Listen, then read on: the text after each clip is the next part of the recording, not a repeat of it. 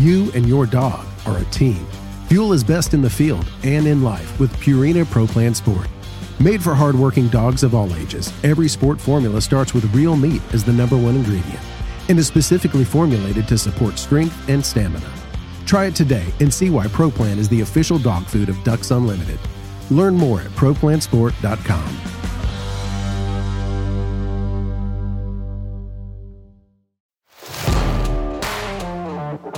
Welcome to the Ducks Unlimited podcast, the only podcast about all things waterfowl. From hunting insights to science based discussions about ducks, geese, and issues affecting waterfowl and wetlands conservation in North America, we bring the resource to you. The DU Podcast with your hosts, Chris Jennings and Dr. Mike Brasher. Joining us today is Chris Akin, owner and operator of Webfoot Kennels, and also a representative from SportDog brand. Chris, welcome to the DU podcast. Thank you, buddy. Hey, man, we got you on the show today, and we're going to talk a little bit of e collars. We're going to talk just some overall training. Um, but before we get into this, I kind of want you to give an introduction of yourself to our audience as far as where you're located, what you do, how long you've been doing it. And I think a lot of our audience is probably pretty familiar with it, but I think that really, it'll be great for you to just kind of introduce yourself. Well, I'm I'm from Jonesboro, Arkansas, which is in the northeast corner of Arkansas, about an hour, hour and a half from Memphis and uh, we're right in the middle of the, the, heart of all the ducks. And so we've got Black River, White River, L'Anguille, Cache River, Mississippi River, uh, you know, L'Anguille, all of them. I mean, I'm just, my house is right dead in the middle. So we're in duck country. Uh, you know, we live and breathe and think ducks year round. And uh, so I, I've got a kennel that I operate and I have for 31 years uh, for duck hunters and people wanting family pets and companions, and we train for them. And uh, you know, it's a it's a large uh, kennel. We operate around 100 dogs at a time. And uh, so we train dogs for other people. We also sell puppies and we sell trained dogs and all that. So, so we're just uh, we're in the dog business and we're in the dog world, and we've trained lots of dogs. And you know we've been doing it long enough now. We're training everybody's third and fourth dog, and now we're training for their children and and all that. It's a big time repeat business for us, and we got the same clients now we literally had 20 and 30 years ago. So it's a lot of fun uh, watched us all grow old together and bringing their kids and grandkids out and all that. And, uh, you know, just a big family affair for us. So uh, it's, it's a great business. It's been really good to us. And just kind of keeps us in the duck hunting world year round, if you know what I mean. Absolutely. And you're right. You are right in the heart of duck country for sure. We, we are.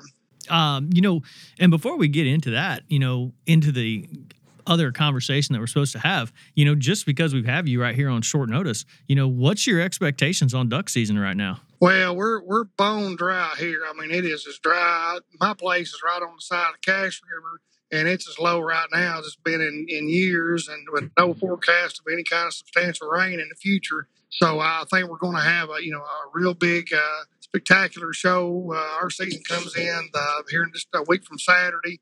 I think we're going to have a bang up hunt on Saturday and probably an okay hunt on Sunday, and then it's going to fizzle out after that. Uh, but it's because we just don't have enough surface water here to hold these birds and keep them in here. So, uh, you know, everything that's pumped, uh, you know, we got three, over three dollar diesel here in Arkansas right now, even with farm fuel, and so people are not getting crazy with flooding fields for no reason. I mean, if somebody's got water in a field, there are going to be some gun barrels in if you know what I'm saying. So these ducks aren't going to have very many places to refuge. They're not going to have any places to rest. So I, I suspect it's going to be a pretty weak start uh, after the first couple days. I think it'll really, really be weak, and we're going to need some weather up north to get some some ducks in here.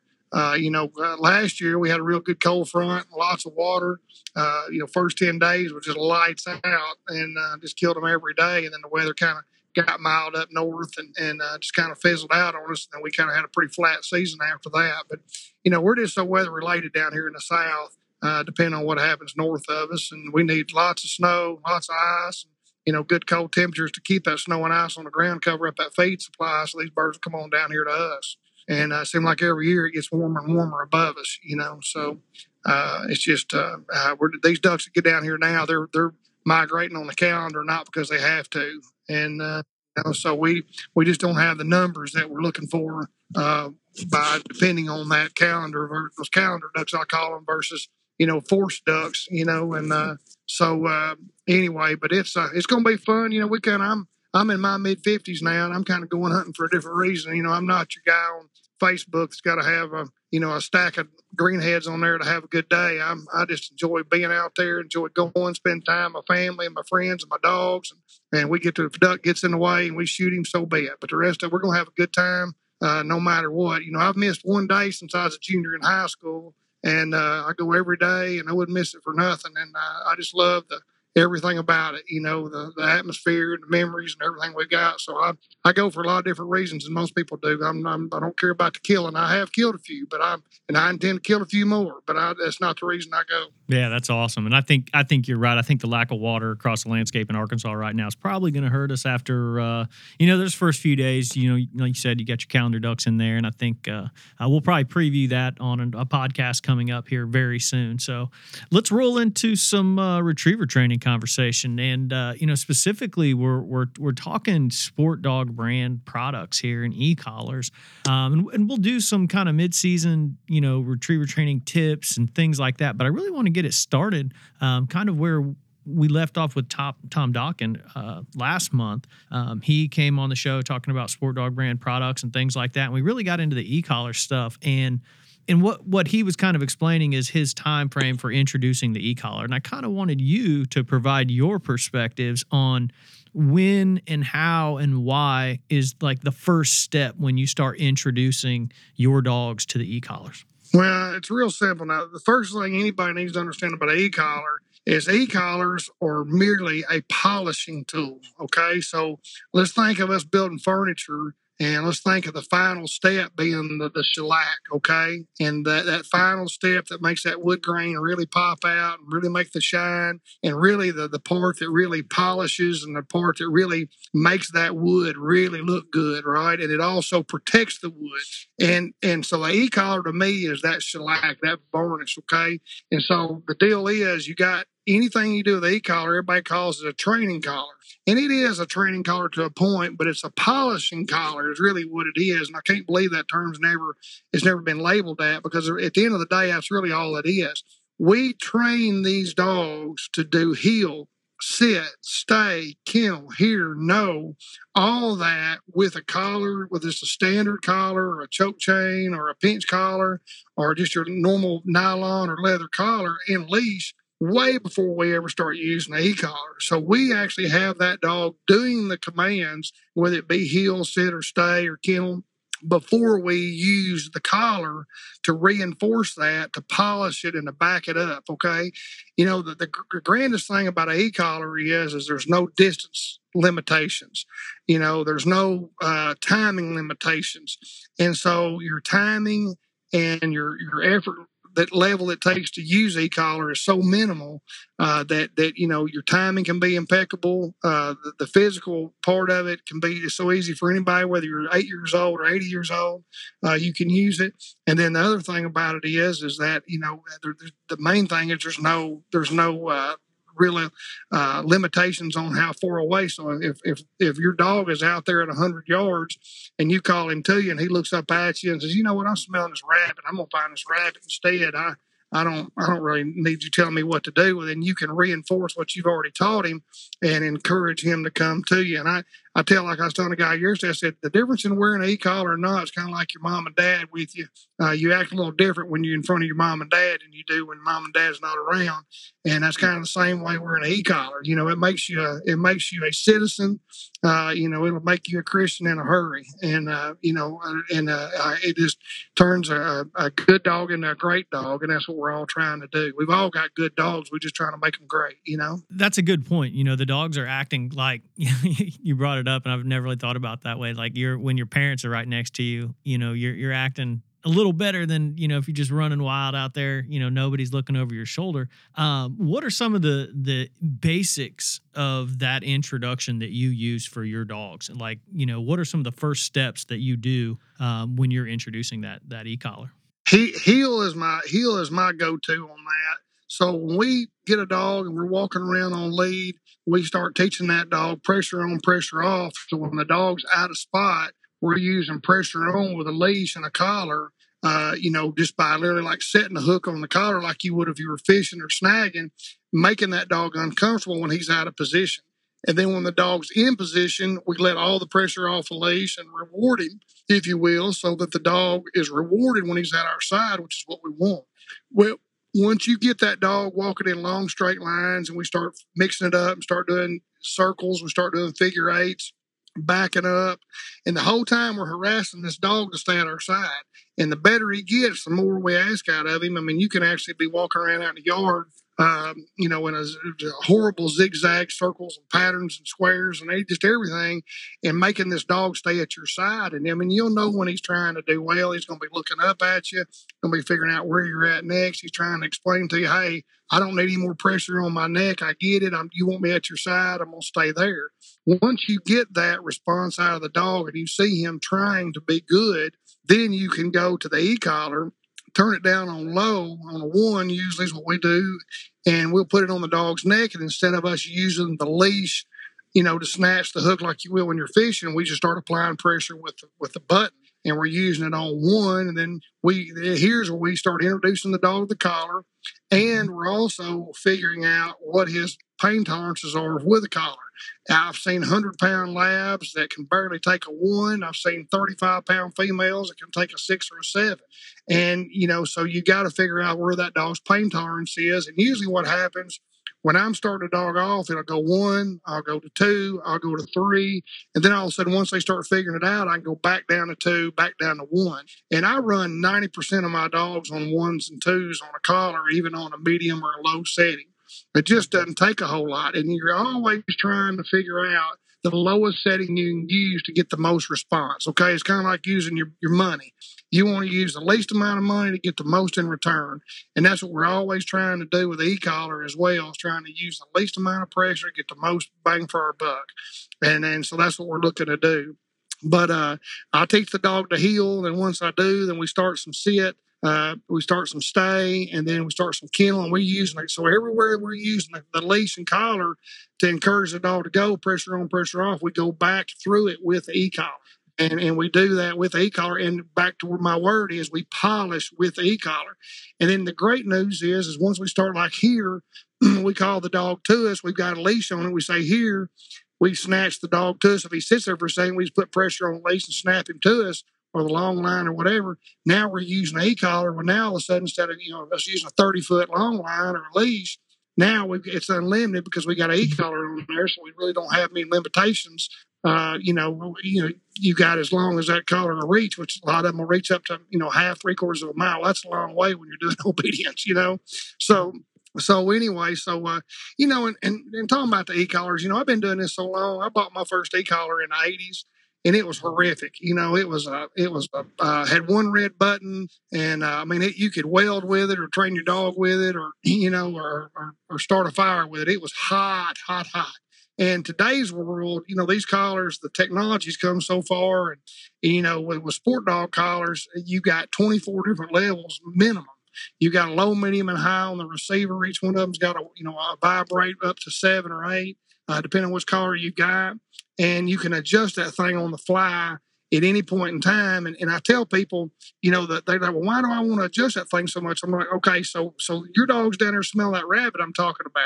Every infraction uses a different level on the collar. So if we're just doing obedience and you're using a one or a two, if we're in a duck blind and they're breaking on the shot, or they're out there hunting a, hunting a cripple and the, and the duck flew off and you need them to come back to you and a one or two doesn't do it, no big deal. You can flip that thing to two or three or four or five, whatever you need in order to get the response we're looking for. And that's the greatest technology that anybody could ever ask for uh, because it's everything so adjustable on the fly, you know. And so now we're not having to put any undue pressure on the dog it doesn't need to be. So that, that's just a beautiful story. You know, I, the, the dogs are different today because of it. You know, the breedings are better because of it. I mean, we have literally changed the world that we breed dogs to that are e-collar savvy versus the old dogs that were kind of manhandled more. Those dogs are a thing of the past. Those old manhandled dogs are long gone. Nobody wants to deal with them, and nobody wants to. Everybody wants dogs that have been bred and understand and do well with e-collars. And uh, you and your dog are a team. Fuel is best in the field and in life with Purina Pro Plan Sport. Made for hardworking dogs of all ages, every sport formula starts with real meat as the number one ingredient. and is specifically formulated to support strength and stamina. Try it today and see why ProPlan is the official dog food of Ducks Unlimited. Learn more at ProPlansport.com.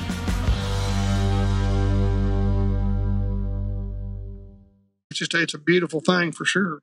Do you have a specific product that that you like for? Let's just use this for an example. You know, you have um, you're you're introducing a dog to you know the collar, uh, introducing the the owner, or maybe even like an amateur trainer. Do you have a specific uh, collar that that you're like, hey man, you should probably you know start out with this one right here. Man, I use the 1825 is the one I use, and I use it year round, really. I mean, that's the one I, I, I with. That's the one I hunt with. Uh, you know, I'm, I'm, I just, I mean, I can, you know, obviously I can get, get whatever colors we want. And I just, the one I just use. And, and that's one I sell to my clients.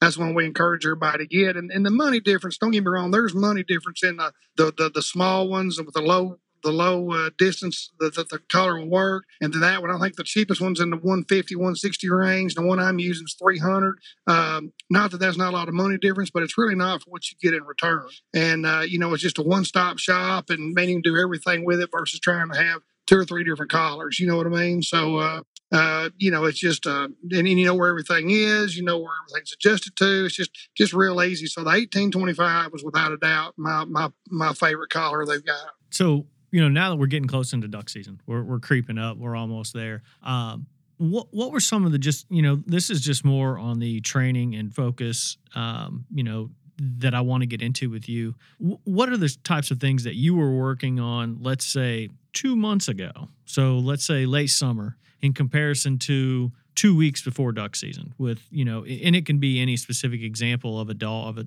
a, dog but what what is the difference in that training mindset from two months ago to now so in the last two months and, and prior to from February to let's say now, okay, we our big focus we we train a lot of hunt test dogs. We do a lot of standard marks, anywhere from 50 to 250 yards out. We're doing a lot of uh, low distractive, uh, low thrill, uh, just more. We're just doing standard marks. We we signal for the bird. Guy shoots a gun, blows a duck call, throws the bird. Dog goes out there, picks it up, comes back. Okay, so pretty low, you know, low stress on the dog. Pretty easy deal. There's no real big tough distractions. Uh, it's not very thrilling. It's the same old crap, you know, every day. Blah blah. We're running blinds. We're doing the same thing there. line them up, send them, stop them, cast them, whatever. Okay. Now we get into bright before hunting season. Now we want high distraction, lots of fun, stuff in your face, uh, we may swap, and we've got pits buried with dog boxes in them. We've got duck blinds with ramps out the front. Uh, we've got you know boats that we're working out of. We'll use all this stuff right prior to duck season. Uh, but lots of man, there's lots of duck calling at the kennel right now. There's lots of hooping and hollering. You know, kill this one, get that one. Hey, David, shoot that one. Hey, there's a cripple. Uh, we just we're simulating these hunts, and we're acting like these idiots that I hunt with every day. You know, we'll volley, and everybody, whoa, man, did you see that? Boom, boom. Hey, there's a cripple shoot that one, boom, boom. You know, there's all this distractions going on for the dog. And we, we're really not that big on doing that from February to say, you know, the first of November, but that's all we do in November. And but it's just, it's a lot of fun and it's kind of comical to watch, but it, it takes a lot of energy as many dogs as we train. But I tell you, it's a, these dogs, they, they really get jazzed up by it and they really love it. And they love the energy and uh, you know they, they got to learn to deal with it because man that's what they're going to have out there in a hunting scenario yeah know? absolutely. Yeah you know that those types of distractions you know i've seen even some of the better dogs you know just get totally thrown off by somebody hooting and hollering or randomly shooting absolutely. a they can they can blow fuses in their panel pretty quick. Yeah. yeah for sure. So when so now the duck season started let's say let's move up. So now we're talking mid-december. Let's say even we'll use arkansas as a good example because that's an easy one for you. Yeah um the split. All right, you've had 10 days or whatever, you know, that first yep. opener. Um, and what are some of the more common mistakes that you see, you know, people come back to you like, hey, my dog is doing this or my dog is doing that? What are some of the more common mistakes? And then how do you approach that? You know, I think people really drop their standards during hunting season. Uh, you know, when we're training, man, we got our we got our training whistle on, we got our you know we got our collar in our hand. We're, we're focused strictly on the dog. It's all we think about. It's all about the dog. You know, and we're, that's that's our focus. And and I think people really do a good job. Eh, you know, ninety percent of the time doing that. We get to the duck blind, we get to the pit, we lean up against that tree, and we got that duck collar around our neck, and we forget what we're doing. Okay. And now the focus becomes off the dog and it becomes about me and me killing. Okay. Mm-hmm.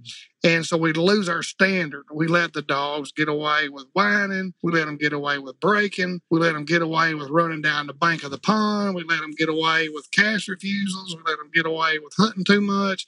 I mean, we get away, let them get away with bloody murder. And and look, and, and I'm not telling you I'm any different. I'm not. I can't put up with a breaking dog. I sure can't put up with a whining dog. But I'm not saying my standard doesn't get dropped too. I got eight of my closest friends there, or we're all there entertaining. We're having a good time. I don't want to be out there being drill sergeant and hunt one, two, three. It's all about, hey, you know, give me some more shells and hurry up with them sausage and biscuits and, you know, let's kill some more ducks. And so it's not a, as formal as it is when you and I are out on an afternoon training session, if you will. You know what I'm saying? And so we, we got to remember that a dog doesn't have a doesn't have a switch on top of their head training mode, hunting mode. So we need to try to make our standard as close as we can to the same, no matter where we're at, no matter if we're hunting, no matter if we're at home, no matter if we're at the park, no matter if we're at grandma's house, or no matter if we're in the training field, we've got to try to make that standard because dogs love clarity and they love us being the same person. They don't like multiple personalities any more than we do.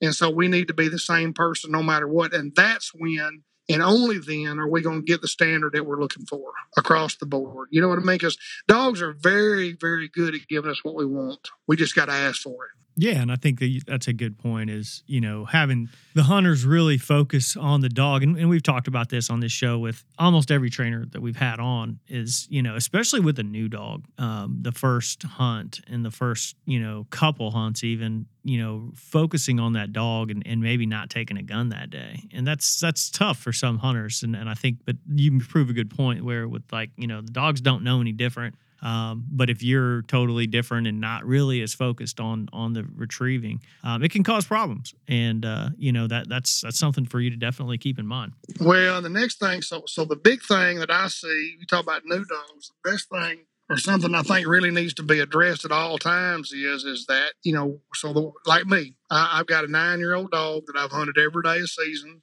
his whole career. He's nine years old now. It's time to start kind of thinking about bringing on the new dog and hunting him a little bit. And I've and I've got two of them I've got a lab and and uh, and I've got a golden retriever, and they're both very, very trained, and they're very good dogs, and they're babies. One of them, the golden retriever, is two years old, and she just passed the national, which is a, quite a feat at that age, and a very, very nice dog. We've got a master title, a hunter champion title, but it doesn't matter. Dog's never been hunted, so I'm fixing to start hunting her this year and uh, but the dog doesn't have any hunting experience. Well, I've got to remember that she's not going to be Finn on the first hunt or the second hunt or third hunt. Finn's picked up thousands of ducks. He's been in that boat. He's left that lodge in that boat every day of season. He knows exactly where, when we get to the blind, where he goes. He knows exactly what his job is. He knows where they're going to fall. We got a south wind. He knows where they're going to fall. We got a north wind. He knows where the cripples are going to go before they go. He knows all that. And so you really got to have a pocket of mulligans when you take that young dog out there, and you got to have a pretty dead gum sense of humor when you go out there and realize that you are dealing with a six year old kid that go, went duck, going duck hunting on his first time. Doesn't matter how much money you spent with a trainer or how much time you spent with that dog throughout the season. Don't matter how good he is or what he can do, this is his first hunt. And you have to be extremely patient and, and you will see this light on top of their head, if you will. You know, this is kind of an imaginary deal, but I see it all the time. The first few days, that light's kind of dim. And then about three days into it, sometimes it's two days into it, sometimes it's after Christmas. But I, you'll see this light come on, it'll be bright. And man, and that means that dog figured it all out. I see what we've been training for. I see what we're doing. I see what our goals are, and I'm going to implement them right here and now. And it is a beautiful thing as a dog owner to watch that light come on, if you will, on top of their head and become that waterfowl dog that we've all dreamed of owning. You know, and uh, and that's that's what it's all about, and that's what uh, they're all bred to do, and we're all trained to do, and now we're just getting to reap the benefits. Yeah, no, and that's that's another good point where you know bringing a young dog in there is always you know that's always uh i guess once you get accustomed to having an experienced dog and, and, there's some guys that i hunt with who have some some pretty good dogs and then there's some younger dogs um, and some of the experienced dogs like you said it, you know they know when you get out they know where they're going to sit. You know they know oh where gosh. to look. They know you know when you start calling they know exactly what you're calling at and in what and it does it makes a huge difference. And then when that young dog gets a couple seasons under its belt um, you know they're doing the same thing. So it's all situational and it's it's probably you know just all the part of the process of a dog growing up, which is Man, it's awesome. crazy. I'd love to. I wish I could tap into to my dog's brain because I, I know in the morning he'd have some good input every morning about where we ought to go with the wind and the, the sun or the clouds or the, the cloud cover or whatever because he's just done it so much. He just knows the drill and he knows what he's done. And, and uh, man, that's just, I tell you, like last year, I kept saying I was going to hunt this other little young dog and I, I'm on to hunt her tomorrow. I'm going to hunt her tomorrow. I'm going to hunt her tomorrow. And I'm to because every morning I'd get up and there he is laying there in the bed and I'd get up, and man, as soon as he'd see me get finished, you know, getting dressed, man, he'd jump up and start spinning circles in the bedroom, going, let's go, let's go, let's go. And I'm like, how am I going to leave that at home? You know what I mean? And, and go out there and take her and, and do the same. She didn't even know why we were there, you know? And so uh, I'm like, I'm going to, you know, I don't want to miss one day with you, buddy, but I really need to be hunting this young dog and getting her started and with her career and, and doing whatever. But these old dogs are sure fun. And they're, they're like an old pair of boots or a old pair of gloves just fit just right and it fits you just right. You know, we we built them and we've customized them to what we want, whether it's in the living room or you know in the bedroom or, or actually in the duck blind. They're just they're that's a, a, product of what we've built and, and the dogs we have, and it's, it's real easy to be proud of them, you know, and, and get out there and enjoy them. But you got to have some mulligans in your pocket on them new ones. I'm just telling you right Yeah. now, you gotta you gotta be you gotta be patient with them. That's for sure. Yeah. See, I'm in the situation where I've got an 11 year old that has some leg injuries and gotten to the point where she really can't go. Um, she doesn't think that. And that's you know it's she still thinks she can she can get it and for about the last two years she hasn't gotten to go a whole lot she's probably not going to get to go at all this year just Yeah. because she'll just injure herself again Yeah. um, but she certainly still has the want to. But every morning, that's a conversation. I stand there and I'm talking to her, like, you know, and now she's really at 11. She's kind of like, I'm going to pretend like I want to go. But when I walk away from the house, I think at 11, I think she's just curling back up and she's pretty, pretty happy going back to bed at 4 a.m. Yeah, they they last a lot longer mentally than they do physically. No, absolutely. Um, you know, one question I wanted to get into, and this is interesting. You know, it is kind of Arkansas centric, but but not really. You know, the shift in more white fronts uh, hunting. Oh my God, man, we are. I mean, they are blistering them things here right now. Yeah, I I mean, mean, they're everywhere you look. yeah, the place is crawling with speckle bellies. There's there's no doubt about it. And the secret's out. I mean, I talked to buddies from Indiana to Louisiana, you know, even in Texas, and guys are traveling to Arkansas to hunt this early season. It's pretty in- impressive. Um, but you know, from a retriever training perspective, do you have people coming back to you and they're like, "Hey, man, like I've got this dog, and we hunt primarily timber, and this dog, you know, the specific." You know, the specifics of hunting timber, it's difficult for some dogs, and you're probably training dogs for that, your dogs in, in general. But do you have people coming back to you like, hey, man, I, I want to add some new techniques to really focus on specs and spec hunting? The ground blinds are a must now that we train them into go in and out of those things. And dogs using A-frames now. These dogs are, you know, using where they're sitting either on the end of them or they're actually inside of them. Uh, while those guys are hunting, so they can hide them. But uh, but I'm gonna tell you, and you know, you talked about the last few seasons in Arkansas and, and the way that's been. You know, these guys are killing more specks now per season per pit than they are ducks.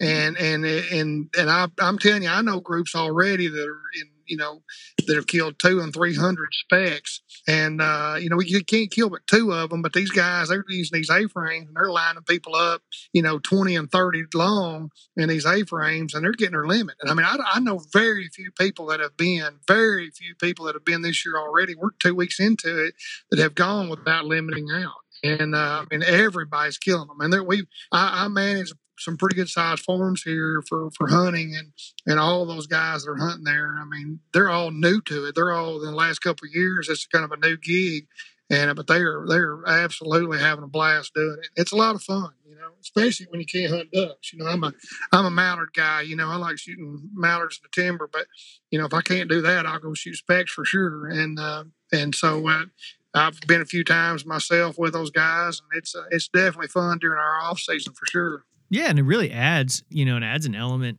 for the dogs too. I mean, I think it's, oh a, it's yeah, a pretty I cool. wouldn't go out there without a dog. Yeah, I mean, it, you know, we've hunt we hunt them primarily on some dry rice fields, but you know, we hunt them during the season over flooded rice fields. So it really changes, you know, it changes the dynamic for the dog, and, and certainly you don't want to be out there chasing a, a crippled speck across a thousand no. yards of rice field because that's a that's a bad That's deal. right. So, you know, the last thing I want to touch on with you, and it's something that I was actually going through SportDog's website and just kind of looking at it, and um, and you had some, you had you did a piece on like kind of the safety of, you know, training your dogs for snow goose season, which is also big in Arkansas, but it's big, you know, in a lot of different places. Um, and some of the guys that I actually snow goose hunt with from Arkansas refuse to allow people to have dogs, and I'm and at first I was like, ah, what a bummer. But then I realized that it's because they hunted with a bunch of dogs that were out of control. And when you got 10 guys and guns and decoys and, you know, the audio of the snow goose caller, you know, it's a lot of chaos for a dog and it can really be dangerous. Um, how do you go ahead and approach that from a training perspective? Well, the the biggest thing I think of when I think of snow goose hunting is extension tubes. I think of you know three and a half inch shells, and I think of lots of people, and that's not for every dog. And then I think of the excitement level of the e collars or the electronic collars, and uh, you know just how slow the birds come in. I mean, you know, I've seen groups when we're laying there smoking hunting with people, and they'll start balling up at, you know, 25, 3,500 feet up, and they just circle and circle and circle on a good high pressure bluebird day, you know, with a good, nice wind. And then it takes them literally five, ten minutes to get to the gun range. And man, that excitement and that anxiety from that dog is about to blow a gasket, you know, because everything, I mean, you see a out, here it comes you shoot it, you might have a minute or two minutes in the deal, but a snow goose, it's forever. And I think the anticipation of that for a dog is, you know, they're about to, you know, blow every fuse in the panel. So I think the excitement level's there, but just the raw killing that goes on and the numbers, uh, you know, you can, man, I mean, you know, big volleys, lots of birds falling everywhere, uh, dogs running out to pick up long birds, picking up short birds. I mean, it is a pretty uh, dysfunctional retriever training event. You know what I mean? And so yeah, there's absolutely no way to recreate no, that. and why would you? know, it's like, you know what I mean? But but it's, Yeah. it's definitely. I mean, I mean, if you send a dog on a retrieve, uh, if you're at, at home plate to to uh, you know the last bird falls out, he's in right field, and you send him and he overruns fifteen or twenty birds. Well, guess what? He's going to stop and pick them up.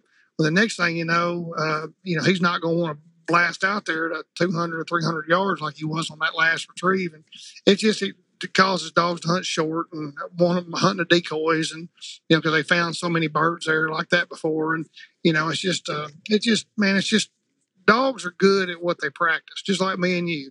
If you're if you're into baseball and you practice baseball, you probably be good at baseball. If you're doing basketball, same thing. If you're doing golf, same thing. And it's whatever your dog does, if he does it enough, he'll become accustomed to it.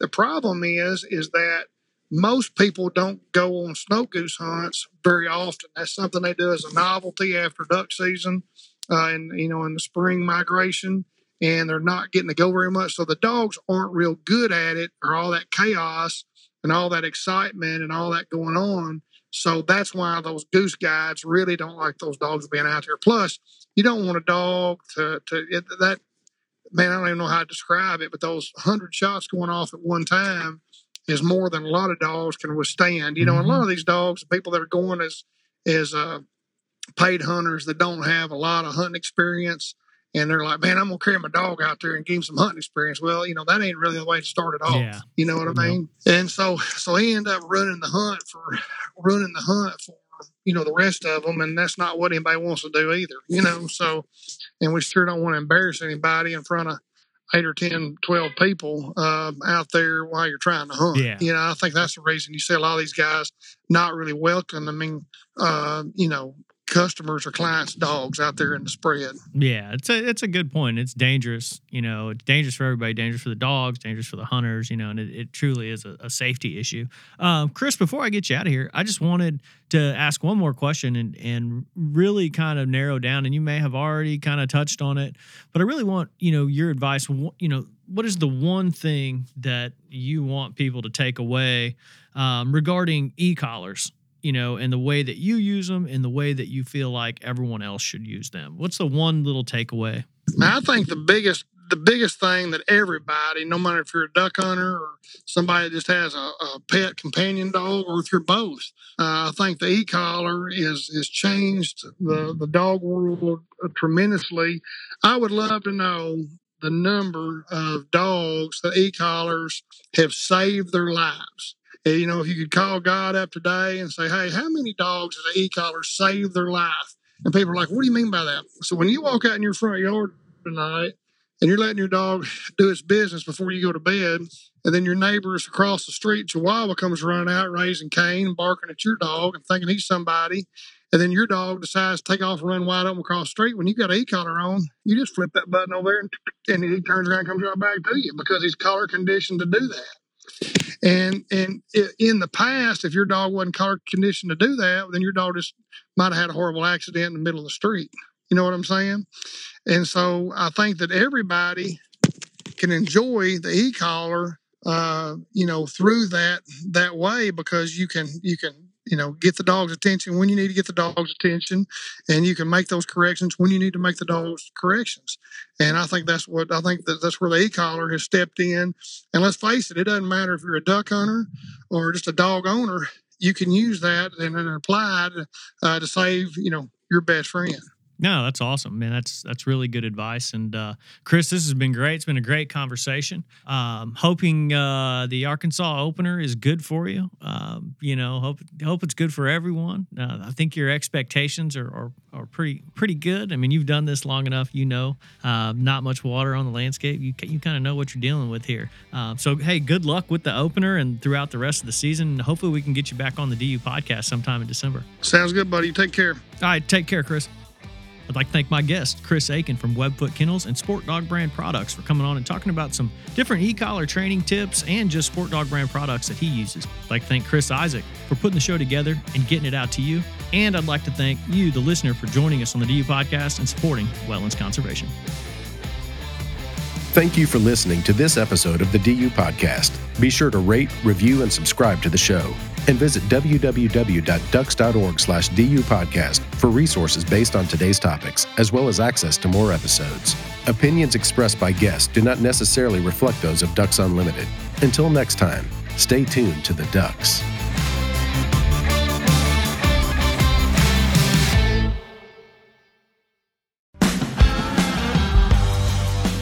You and your dog are a team. Fuel is best in the field and in life with Purina Pro Plan Sport.